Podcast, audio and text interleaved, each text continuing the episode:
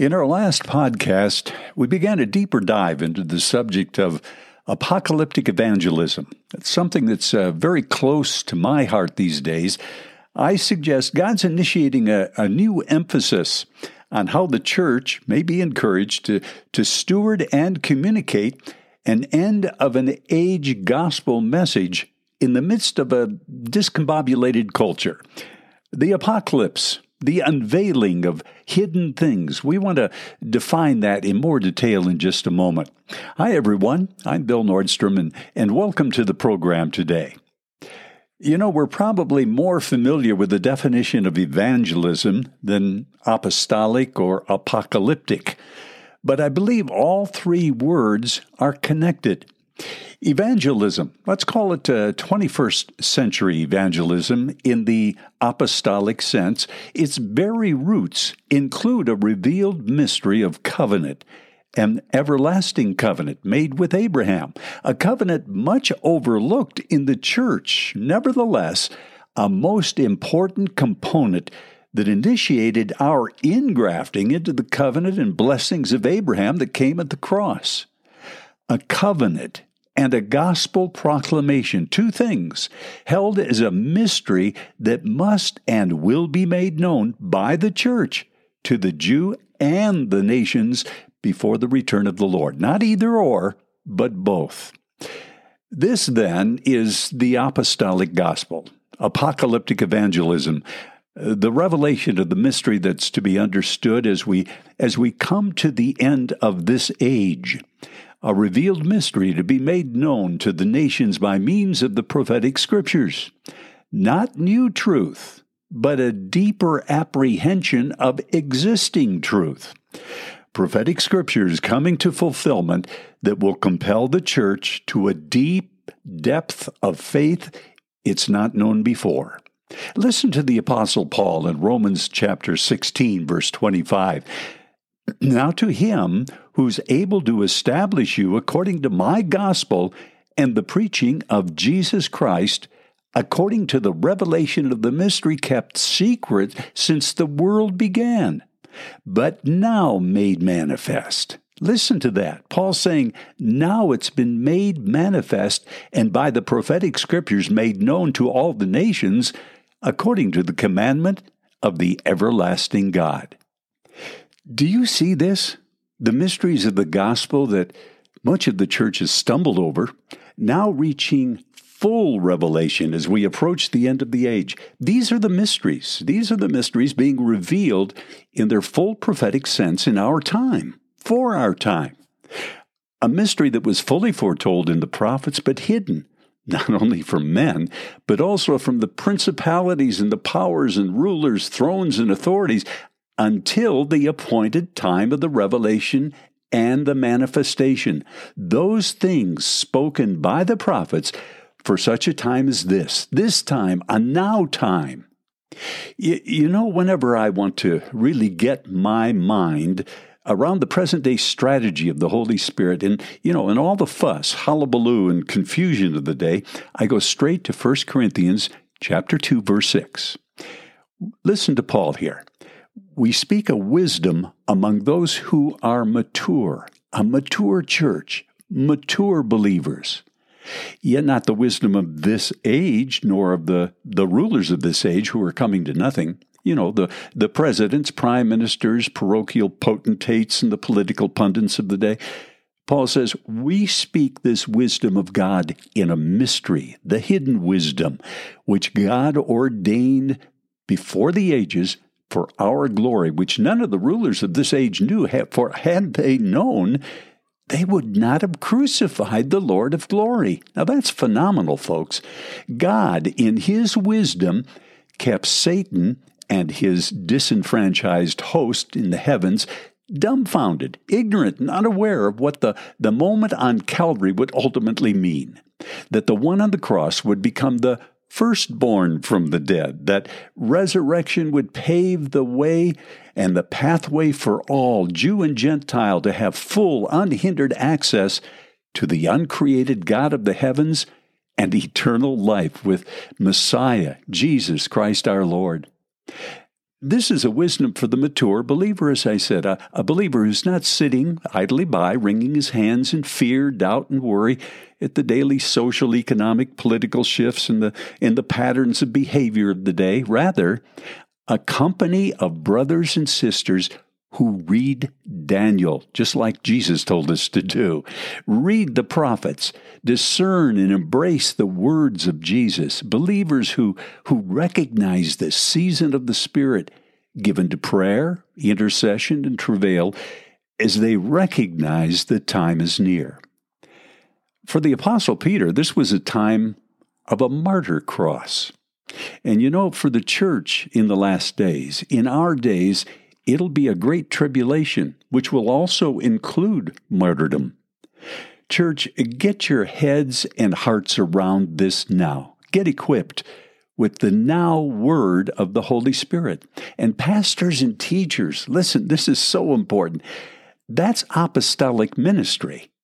That's apocalyptic ministry. That's, that's the presentation of the apocalyptic gospel. Let me be clear. The preaching, the preaching of the gospel does not have to follow a, a, prescribed method. We get so wrapped up in methodology, much of it coming out of denominational settings that the Spirit prescribed for a season. What we are presenting here is a framework and an understanding all the apostles embraced and followed. It was what they understood as the preaching of a gospel of revelation of the mystery, a mystery that would come to exceptional light and living proof by what was written by the prophets. And we can experience that. We can see that happening in time and space. My friends, that's, that's a preaching that removes all the intellectual twists and turns of the flesh and presents the miracle of prophecy fulfilled. After all, the, the testimony of Jesus is the spirit of prophecy.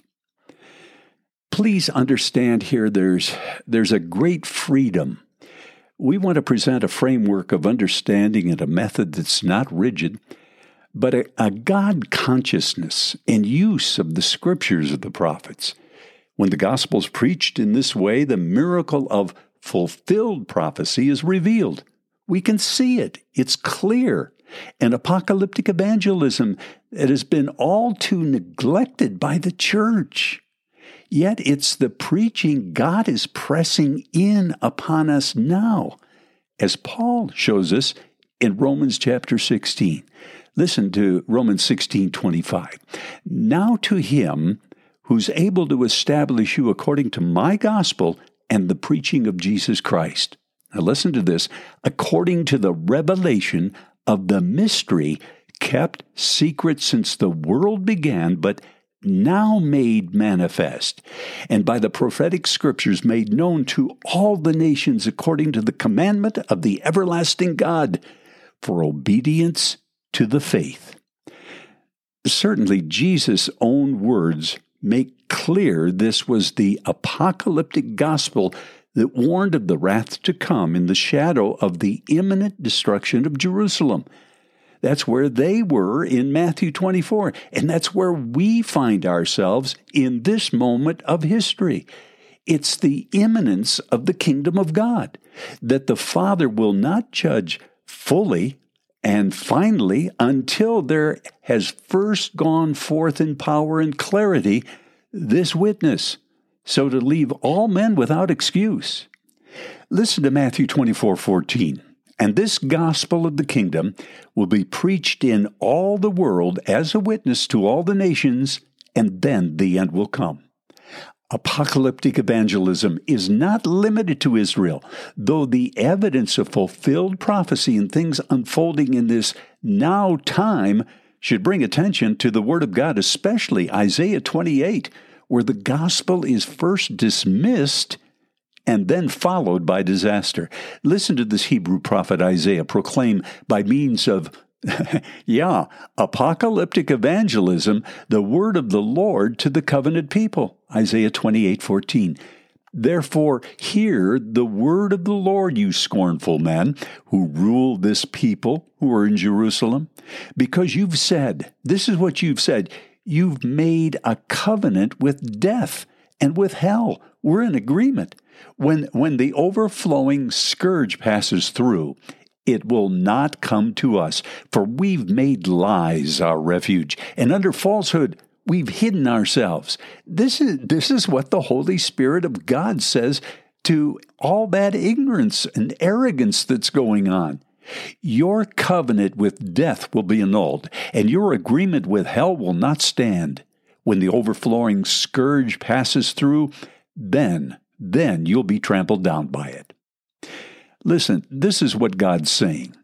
When you embrace a false peace offered by a man of sin, the greatest deception known to man, it'll mark the beginning of the most horrific time in Israel's history. But for the Messiah's coming, no flesh would be saved, it says in Matthew 24. I believe we can find this prophetic word working in grace on the Jewish conscience in this coming time of calamity. But how much more, how much is needed from a, a mature prophetic apostolic church, presenting an apocalyptic gospel, the hidden mysteries to make clear the message in this coming season? The same can be said of the rising tide of anti Semitism, which is clearly underway in our day, and prophecy makes clear will continue right up till the day of the Lord. Apocalyptic evangelism exploits this evidence to point the Jew and the nations to the nature of the true covenant righteousness. Even that statement speaks of a mystery since this righteousness was revealed in the gospel, rejected now, but will become the experience of the entire nation when it's born in a day.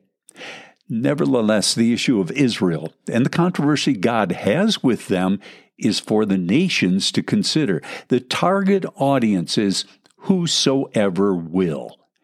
Actually, all evangelism is apocalyptic in the sense that all preaching of the gospel should point clearly to the everlasting covenant and the breaking in of the judgments of the day of the Lord. Apocalyptic evangelism is a, is a call to the nations, a convincing witness of both the presence and the soon coming of the kingdom. The Lord will reign from Jerusalem over all nations through a restored Jewish nation. and that, my brothers and sisters, is what stumbles a significant number in the church and the nations. Let's pray. Lord, we need your grace and mercy in these days as you reveal your divine purposes for your end time church. The prophetic word given to the ancient Hebrew prophets, the, the outworking of that word being seen in our day, in this time. Holy Spirit, quicken our hearts and minds to, to comprehend the season that's upon us, how, how we must respond to our divine mandate to bring this apocalyptic gospel to the Jew and the Gentile before your return. And we ask it in Jesus' name. Amen and amen. Beloved, I believe we live in the greatest time in history. These are exciting times. They're going to be costly, but if we know the Word of God and we draw close to Him, these things will be revealed in truth and righteousness. Declare his love and righteousness to the world. Maranatha. I'm Bill Nordstrom.